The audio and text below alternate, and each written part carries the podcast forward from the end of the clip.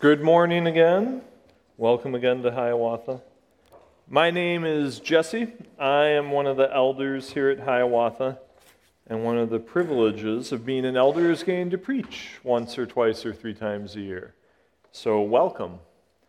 And we are kind of in the middle, maybe a little farther along than the middle, in a sermon series on John.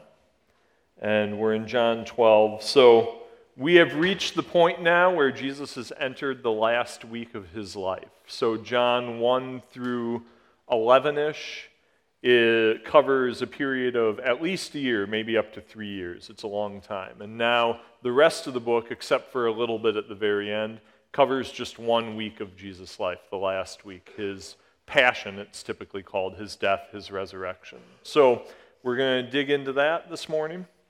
The title of today's sermon is Jesus, Glory, Death, and Life, which is both an impressive title and the kind of title you give when you don't have something specific for the title from the passage. So, so normally when we do a sermon here, we'll read through the passage and then kind of walk through it. I'm only going to read the first half of the passage, and then we'll go through the first half. This first half is a little more of an introduction, a little shorter, and then read the second half and spend most of our time in the second half. So, John 12, 20 through 23. Now, among those who went up to worship at the feast were some Greeks.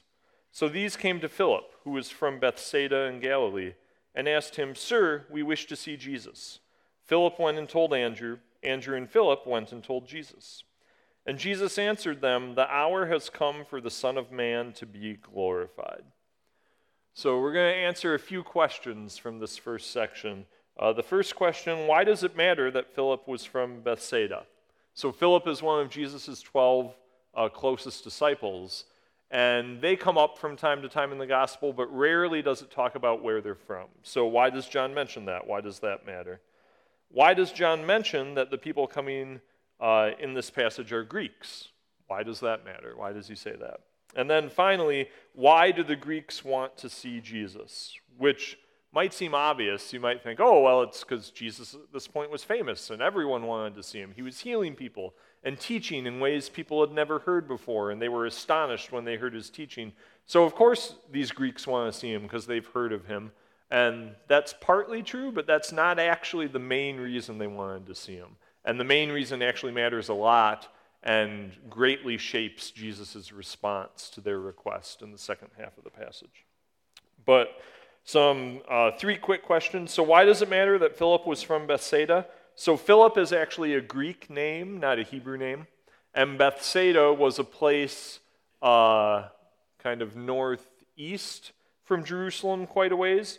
And it had both Jews and Greeks living there.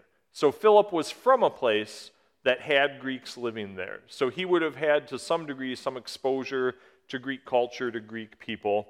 And we know from other, now we don't know this for sure, this part is guesswork, but we know from other parts of the Gospels that the different apostles had different accents based on where they were from.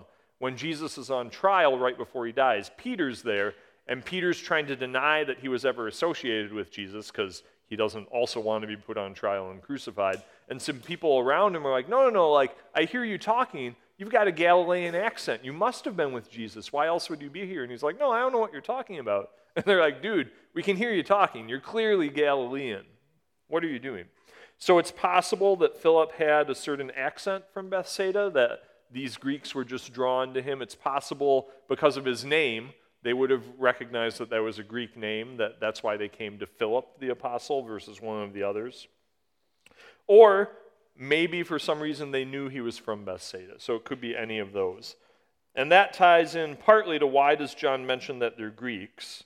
Well, part of it is this sense, probably the fact that they're Greek is part of the reason they came to Philip versus one of the other uh, apostles, but also Jesus is going to say in next week's passage, while talking about his crucifixion, he's going to say, I, when I am lifted up from the earth, meaning when I'm crucified, am going to draw all men to myself. All people are going to be drawn to me. Up to this point, uh, the Jews especially had kind of this idea that salvation was primarily for them, And yeah, some other people would get the benefit indirectly, but it was primarily just for them as a Jewish people, which was not God's original intention if you go back to Genesis, but uh, that was how it had ended up and how they kind of thought of it. And so part of John mentioning that they're Greeks, it's like a little foretaste or a little hint of the fact that salvation is no longer just for the Jews, it's going to go to all people. There are reasons that for most of Jesus' ministry, he ministered specifically to the Jewish people. That was to fulfill different prophecy and do different things, and that could be a whole nother cool sermon. So we're not going to go into that. If you have more questions, uh, ask me later. Um, but there are reasons for this. But now, John's giving this little glimpse of hey, this is what you've seen so far Jesus and the Jews, but this is for all people. And here's a little hint here are some Greeks that uh, are coming to Jesus. So, those are kind of the shorter questions. A little bit longer why do the Greeks want to see Jesus? Now, it says that they came up to worship at the feast. The feast it's talking about is Passover, one of the biggest celebrations in the Jewish calendar, celebrating uh, their deliverance from enslavement to Egypt. And Jesus is actually going to die on the Passover, and he is going to now give them deliverance not just from Egypt, from a physical problem, but from sin and from death and from Satan, from spiritual problems, from bigger problems. And we'll talk more about that uh, in the second half of the passage. But the fact that they came up to worship at the feast means that these Greeks were God fearing. So they weren't Jewish by origin, but they worshiped uh, Yahweh, the God of the Bible. And so they were familiar with the Passover feast, familiar with different Jewish customs and things like that. So they come up and they want to see Jesus. But it's not just because Jesus was a very popular guy and almost everyone wanted to see him. It's not just because he did these miraculous healings of people's eyes, giving sight where there was blindness, and their ears, letting them hear where they were deaf, and paralysis, making bodies work and walk that hadn't been able to do so before. And it wasn't just that he taught in ways that were so astonishing that people that heard his teaching would say things like, I've never heard anyone teach like this before. I've never heard anyone teach with this kind of authority. How does, like, where did this come from? Where did he get this?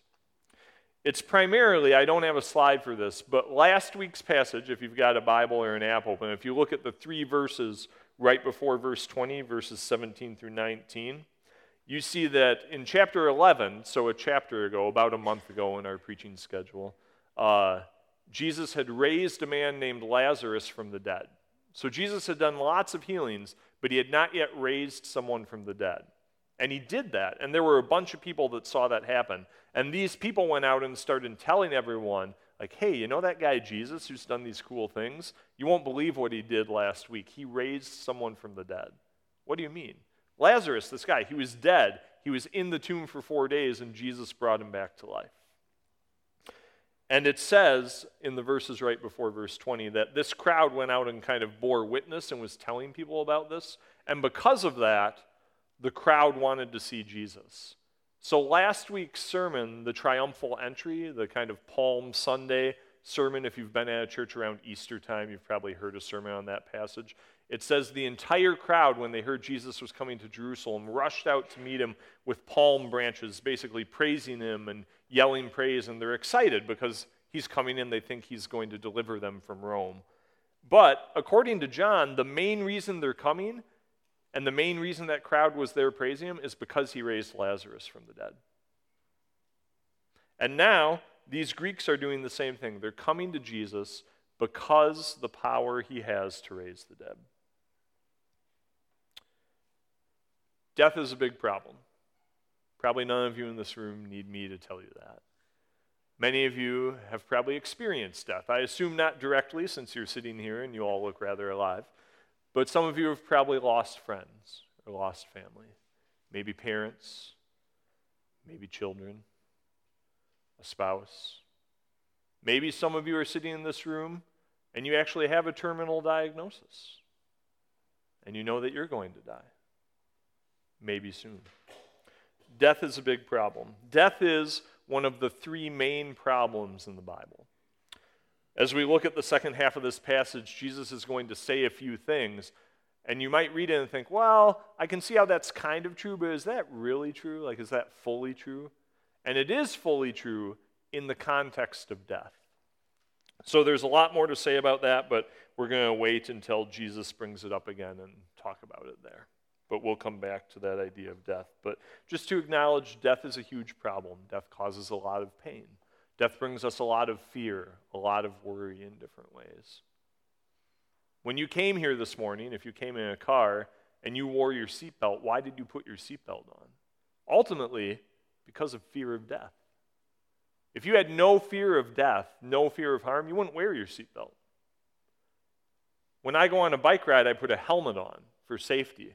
When I go walk down to the corner store, I don't put the helmet on because I'm not worried about falling and dying when I'm walking to the corner store.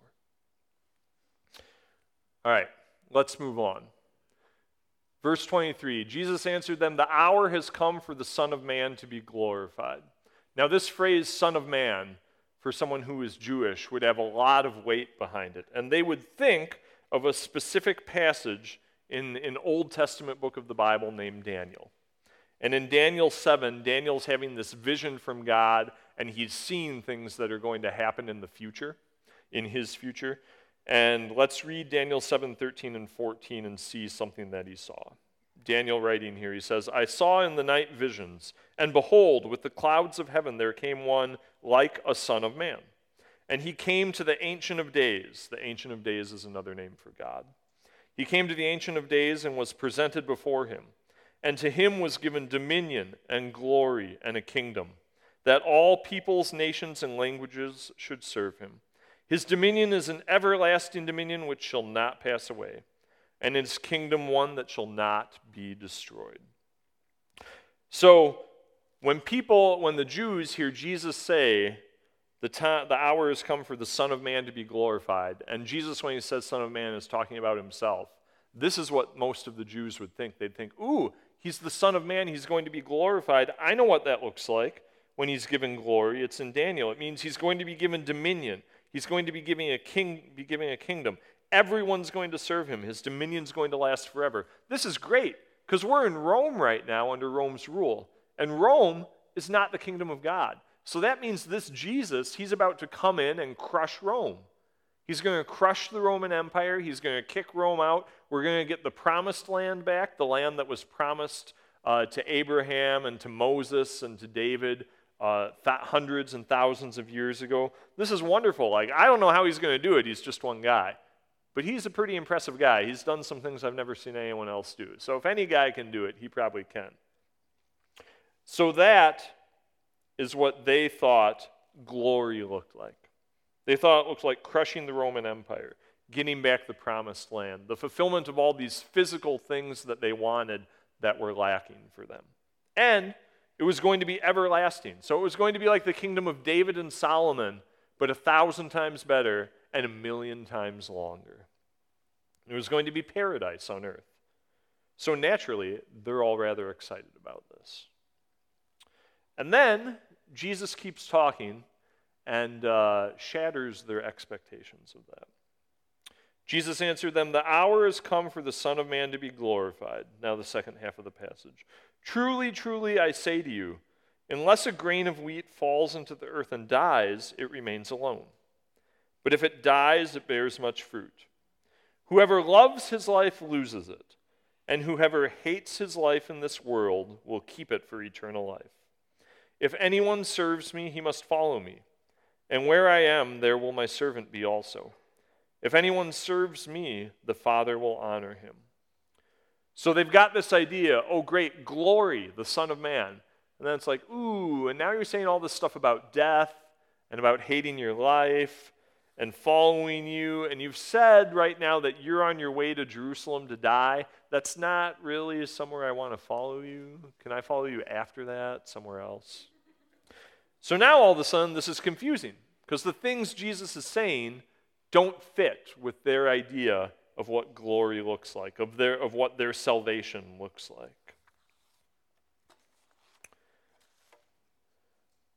Let's, we're going to look at each of these three verses separately and see what does it actually look like for the Son of Man to be glorified.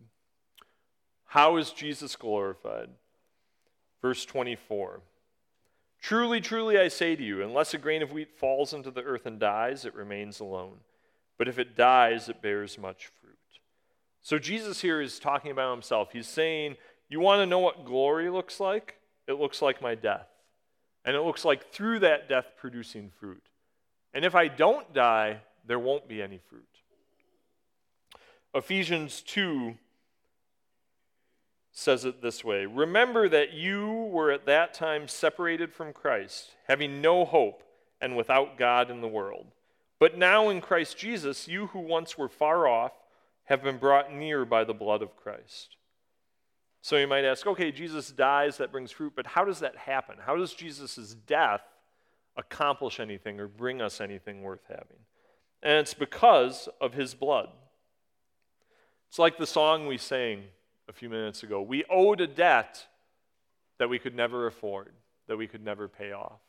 We owe a debt of sin We've sinned, we've done wrong against God.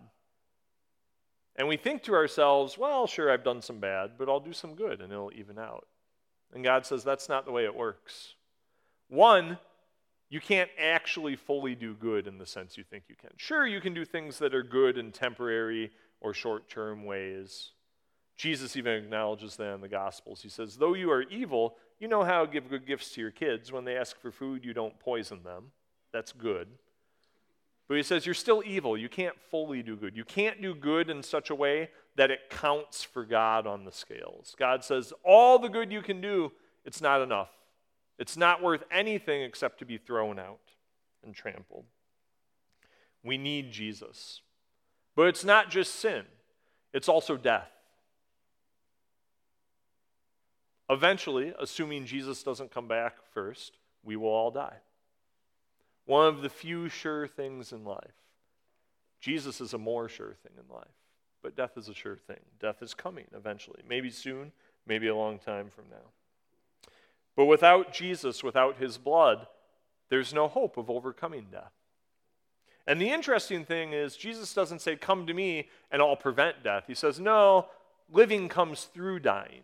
Come to me. You'll still die eventually. But that's just a physical, temporal death. That's one moment, it happens and it's done. There's a worse death, there's an eternal death. There's a death that lasts not just for a moment, but forever. And I can save you from that. And I'll prove it by dying and raising from the dead to show that I have power over death, that death can't hold me, that death isn't stronger than me. This is where in the verse from Ephesians it says, having no hope and without God in the world. And you might say, Jesse, I've got lots of hope in the world. I've got hope in this and hope in that. And sure, you might have small, temporary, short term hopes in various things. And some of those hopes might even be realized and be satisfying in short ways. But this comes back to the idea of death. Without death, there really isn't long term hope because no matter what you do and accomplish, no matter how satisfied you are in this life, you're going to die. And everything you have will be gone. Without Jesus, there is no ultimate hope. If you're without God in the world, you have nothing long term to hope in and look forward to. But the great news in that, you might think, wow, I came to listen to that. This is all really horrible news. The great news is that was all of us at one point. I wasn't born a Christian. There was a point in my past where I was without God in the world and had no hope. But God came to me, even though I wasn't seeking Him, even though I didn't want Him. He came to me because He loves me and He saved me. And if you're in this room and you're a believer, He has done that for you. And still we sin, and still we struggle, and still we fear death sometimes. But still Christ loves us. Still His blood covers us. Still every day His mercies are new for us. And so, if you're here this morning and you are without God in the world and you are without ultimate hope, the good news is that can change right now. You don't have to go to Intro to Hiawatha and pass a test before you can become a Christian. You don't have to memorize a certain number of verses from the Bible. All that salvation means is your acknowledgement that there is a problem the problem of sin, the problem of death. There are these problems that I can't fix on my own, that I can't attain what God requires. But I don't need to because Jesus attained it for me. And all I have to do is believe that that's true, that He did that for me. That's it. That's all it is. So, how is Jesus glorified? Through His death through his resurrection. Through that, it bears much fruit. Think about if Jesus had chosen not to die, and there's a whole bunch of like problematic theological things that flow out of that. But saying all that aside for a second, if Jesus had just been like, no, I'm not going to die, all right, he's still God, but now we're all without hope because without his death and resurrection, we don't have anything. We can't be reconciled to God. We can't be freed of sin. We can't overcome death because those things can only happen in him. So if he says, nope, I'm going to remain alone, then there's no fruit. Thank God and thank you, Jesus, that you did not remain alone, that you did die and that fruit was born. Because right now, today, we are here receiving the benefit of that. Next one. Oh, forgot about this. so, John 16. Jesus is going to be talking right before he dies, and he's going to tell the disciples, I tell you the truth, it's to your advantage I go away. For if I do not go away, the Helper will not come to you. But if I go, I will send him to you. Think about that for a minute. Jesus is saying for the disciples and for us, it's better for you that I'm not here with you physically. Now, in one sense, Christ is with us no matter where we are. But in terms of like physically in the flesh, in his body, sitting here in a pew somewhere, it's better for us that he's not doing that. Have you ever thought to yourself, man, I wish Jesus was with me right now? Like, I know he's with me, but I, with, I wish he was like with me, with me, that he was sitting here and I could see him and I could talk to him and he could like instruct me or pray for me directly or encourage me. Have you ever wished that? I've wished that. But Jesus says here, actually, what we have is better. Because if we only add that, what we have is we have Christ, but it's not within us. And our problem is within us. You see that in the Gospels. Jesus is with the apostles, but they don't get it. No matter how many times he explains it to them, now, no matter how many miracles he performs for them, they don't get it. They don't fully believe. When he dies, their thought is not, oh, this is great. He's fulfilling all his prophecy. He's like, their thought is, oh man, we're in big trouble. Rome just killed him, and we were associated with him. We better go hide so Rome doesn't come and kill us too. It's only after Jesus goes away and the Helper, which Jesus here is referring to the Holy Spirit. The Holy Spirit comes and indwells believers. If you're a believer, you have God within you, not in some like worldly sense of like everything's God and God is within you. No, that's not what I mean. You have the person of God, the Holy Spirit within you. And that's better than having Jesus sitting next to you. Now, that desire to be with Jesus face to face is not a bad desire in of itself. That's part of the promise of eternity is that we will be with Jesus. We'll see him face to face. We'll be able to talk to him and touch him and laugh with him and cry with him. But in that, we'll still have the Holy Spirit within us. And that's what will make that experience rich and joyful. Without the Spirit within us, there's no fruit. Now, how is Jesus glorified? Whoever loves his life loses it, and whoever hates his life in this world will keep it for eternal life. A somewhat problematic statement. You say, wait a minute, Jesus, I read the Bible and it seems like life is really important. Like what you're doing is creating and recreating and bringing life. You do it at the beginning of Genesis when you create all life. You're doing it here in the gospel when you talk about how you're going to bring spiritual life and raise us from spiritual death and recreate. You talk about the value of life in various places throughout the Bible. So there's all this talk about how life is this great thing, this important thing, this thing that you're doing, this thing that you're moving us towards as believers. And now you're saying if we love our life, we lose it. And if we hate our life in this world, we keep it? That doesn't make sense to me. What does that mean? Well, Let's make it even more confusing and more offensive. Luke 14, 26, Jesus says something similar. He says, If anyone comes to me and does not hate his own father and mother and wife and children and brothers and sisters, yes, and even his own life, he cannot be my disciple. If anyone does not come to me and does not hate these people, does not hate his own life, he cannot be my disciple.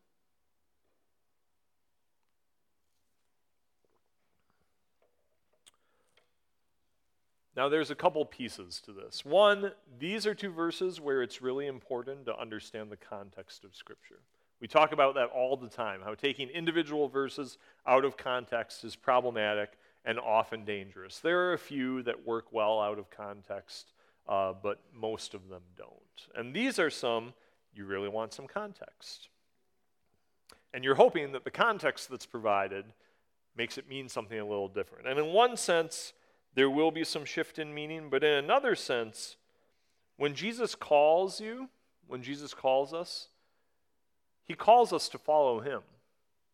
And where did he go? He went to Calvary. He went to the cross and he died.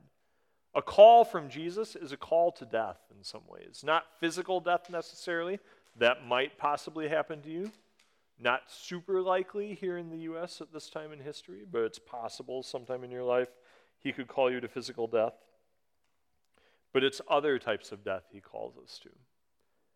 But the thing is, he calls us to follow him. So we follow him, and we get to the hill of Calvary and we see him on the cross. And then we realize he called us to follow, not in the sense to do what he's done, because we get there and we're like, oh, he already did it. He already died and rose. I can't do that for him. It can't be done again. And even if it could, I couldn't be the one to do it. So it's not the call, do everything I've done. It's the call, come be with me. But understand that that call involves dying. But Jesus here is speaking in a parable like way to some degree, not literally. And we know that from a couple different reasons. One, if you look at the Luke 14, he says that people coming to him have to hate uh, their different relatives. But Jesus demonstrates the opposite of that when he's hanging on the cross. He has an interaction with his human mother, Mary, and he doesn't hate her in that instance. He loves her.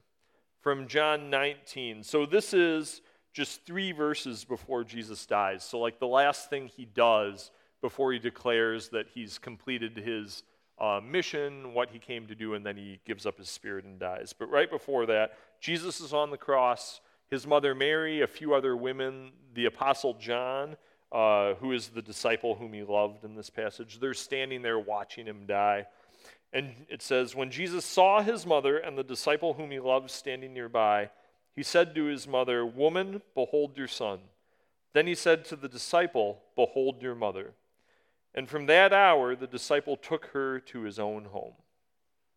So, at this uh, place and this time in the world, Mary, once Jesus died, there was no welfare, there was no social security. She just couldn't go out and get a job. She would be in big trouble. She wouldn't have a means to provide for herself. Jesus was the firstborn son.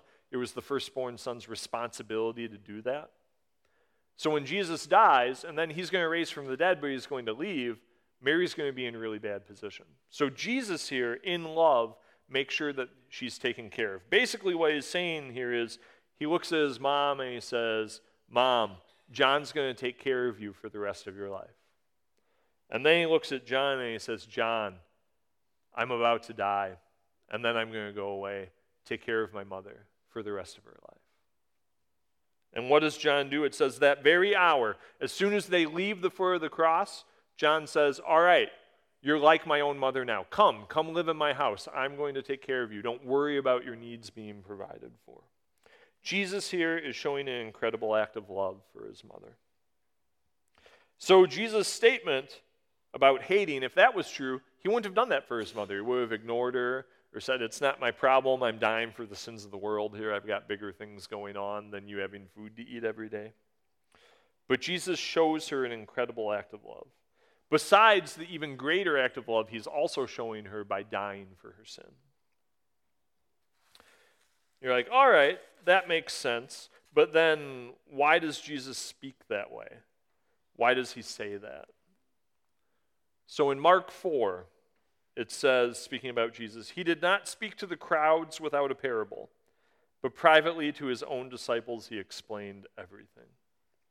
So whenever Jesus is talking to his disciples, sometimes he'll use parables, but then he'll explain things in clear language, like, no, this is what this means. You didn't understand it. But when he's talking to the crowds, he always speaks to some degree in parable like language. Now, this may be like an actual direct parable, or it might be something like this the statement, whoever loves his life loses it, and whoever hates his life in this world will keep it for eternal life, which is not a strict parable in the sense we think of it, but it has parable like language. Jesus is taking the truth that he's speaking and wrapping it in this language that makes it a little bit veiled to people that are hearing it. And Jesus did this for a couple reasons.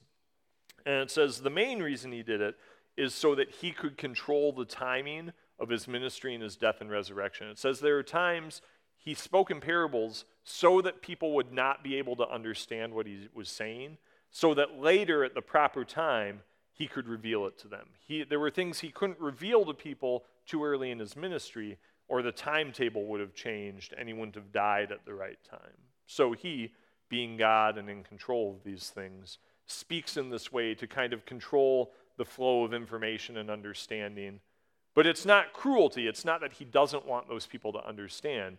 It says, yes, he speaks in parables and makes it so they can't understand now, but he does it so that he can tell it to them later and they can understand. So John 12, 25 is a parable like statement. But with that said, there is still an element in the statement of loving your life leading to losing it, and hating your life in this world leading to keeping it for eternal life. And notice Jesus doesn't say blatantly, blah, blah, blah. He doesn't say as a blanket statement, you have to hate your life. He doesn't say whoever hates his life. He says whoever hates his life in this world.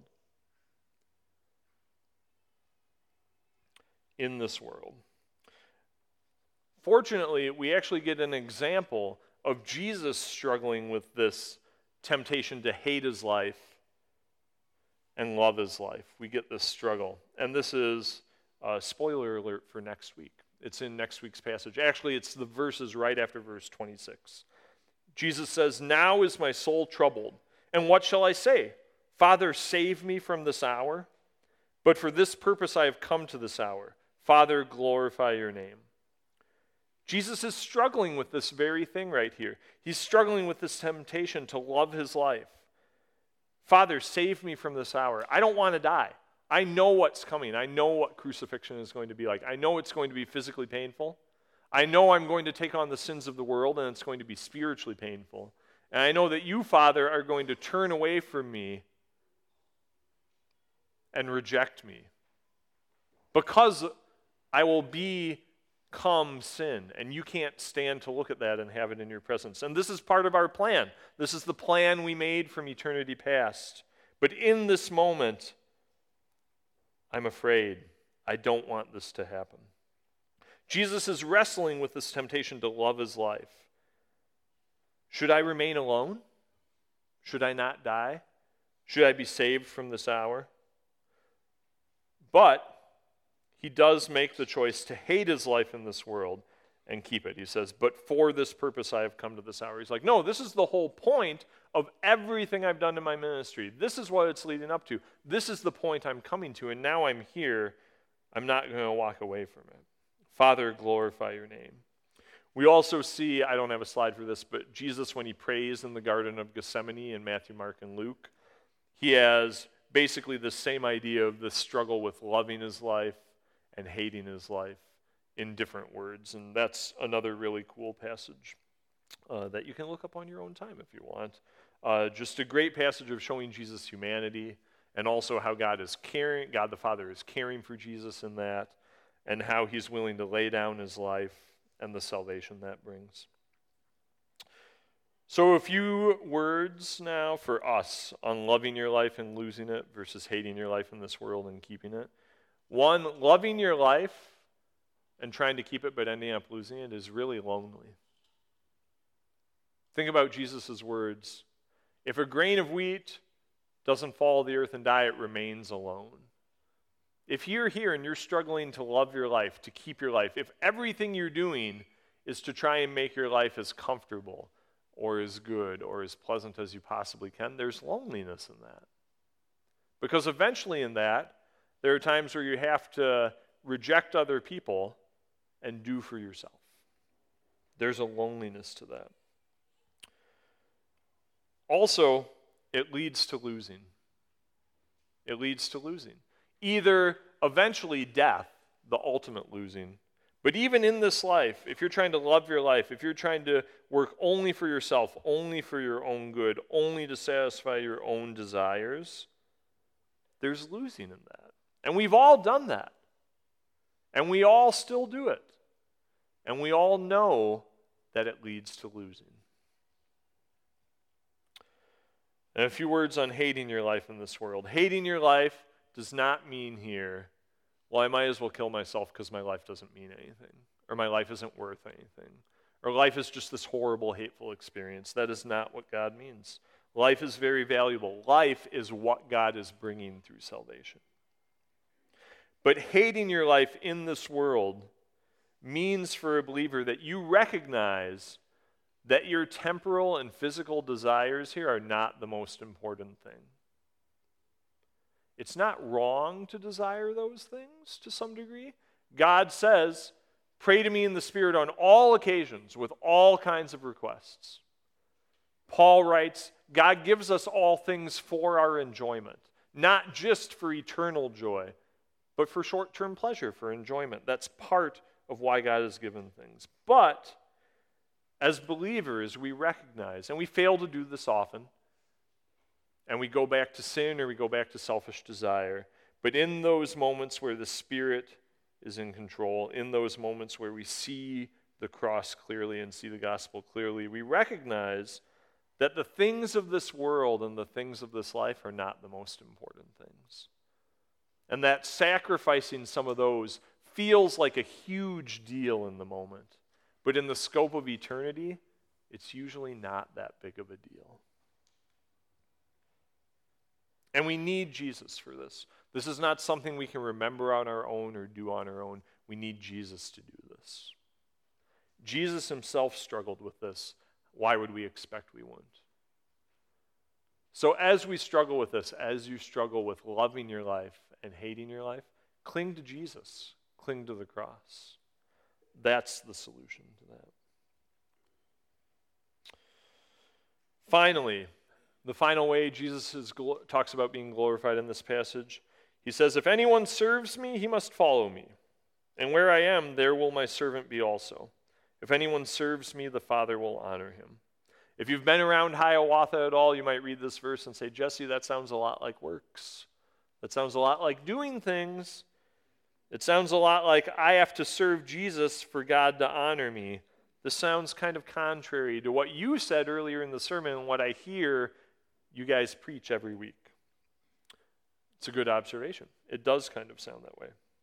But we have to define following the way Jesus defines it. So, an example growing up as a kid, our family vacation was usually going to the Boundary Waters. Uh, if you've never been, the Boundary Waters is a type of wilderness camping experience. So, when you go, you spend a lot of the time on lakes in a canoe and you paddle up and down these lakes but between lakes, there's land. Canoes don't paddle so well over land. So you have to pick up the canoes and your other gear, and you do what's called portaging, which is just carrying your stuff over the land from one lake to another. So we were on a trip one summer. We're portaging. My dad, my brother, and I were young enough that we didn't carry the canoes. So my dad's carrying the canoe. He's out in front and he's going. And we come to this place where there's like this little grassy bog area with log pieces, a log that a tree that's been cut into sections and turned sideways, and they've made steps through this. So my dad starts going on these steps crossing the bog, and he misses one of the trees.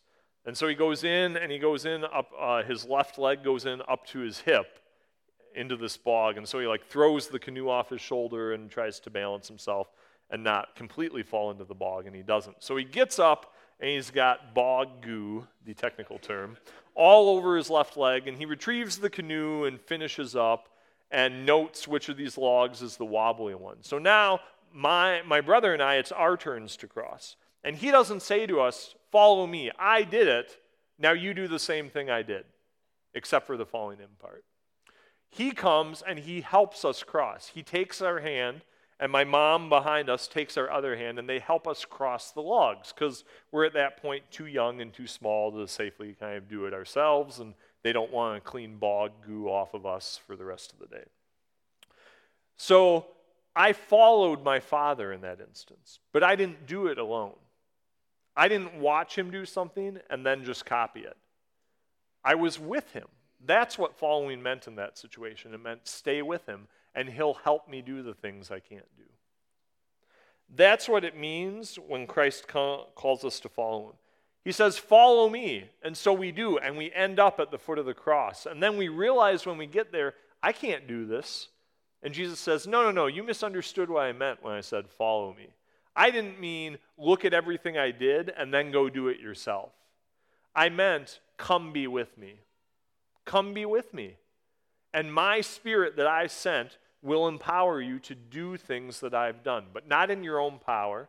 And you'll have to cling to me in the gospel to do those. But even more than that, when I say follow me, you'll come and you'll see what I've done, and you won't have to do it again. You'll just rejoice in the fact that I did it for you. What does it mean to serve Jesus ultimately then? To believe, to be with him. If you're sitting here this morning and you believe that Jesus is the Christ, you believe that he's obtained salvation for him, that is an act of service to God. We will be honored for that. And what is the honor that we receive? The joy of being with him the joy of following him, the joy of being in his presence, both now in a non physical sense, being with God, and someday in eternity to be with him forever, face to face. Jesus talks about this in John 17. Father, he's praying for uh, the believer, the disciples, and the other people who are about to come believers after he dies and raises from the dead, but also praying for all believers in the future through history. So, this desire he has, he's actually thinking of us in this room and all the believers in the world today, all over the world, and all the believers who've existed between now and when Jesus died and rose from the dead. He says, Father, I desire that they also, whom you have given me, may be with me where I am, to see my glory that you have given me because you loved me before the foundation of the world. As we close, remember that. Jesus' greatest desire for you is that you would be with him, that you would come and receive the salvation he offers to you. He doesn't say in John 17, Father, I desire that they also, who you have given me, would go out and do a bunch of things for me, would go and tell a bunch of people about me, would memorize a bunch of the Bible, would be better people. Is it bad to read the Bible? No. Is it bad to tell people about Jesus? No. Is it bad to be a better person? Well, that's not something that's really possible apart from Christ. So that question is kind of a futile one to answer. But God's greatest desire, Jesus' greatest desire, is not those things. It's that we would be with him. Think of someone you love. As you're with them and as you spend time with them, that love deepens and you desire to spend more time with them. And then actions flow out of that eventually. And what those actions are differ depending on the relationship with the person you love. But that's what happens with Christ. He desires us to be with him. He calls us to himself. He brings us to him. And then we come to him. And then we're with him. And we see he loves us. And we see how much he loves us through his death and resurrection. And then our love for him grows because of his love for us spilling over into us. And actions flow out of that. But it's not actions of duty. It's not actions of, oh, I have to do this so I obtain something, so I retain my salvation. It's my responsibility. No, they're actions of love, they're actions of delight. If you're here this morning and you feel burdened by what you feel you have to do, know that the thing God is calling you to, the way to honor Him, the way to serve Him, is to be with Him. Be with Jesus. Stop doing and be with Him. And those actions will flow out of the being eventually. But don't focus on those. Don't think about those. Just be with Him. Let's pray. Jesus, we thank you that you did not remain alone, that you did come, that you died, that you rose, that you saved us from sin, from Satan, and from death. I pray, God, for all of us that we would desire today to be with you. And if we don't, that you would give us that desire, that we would not feel we have to well that desire up on our own merit, but that you would bring that to us. Thank you, Jesus, that you love us and that you desire us.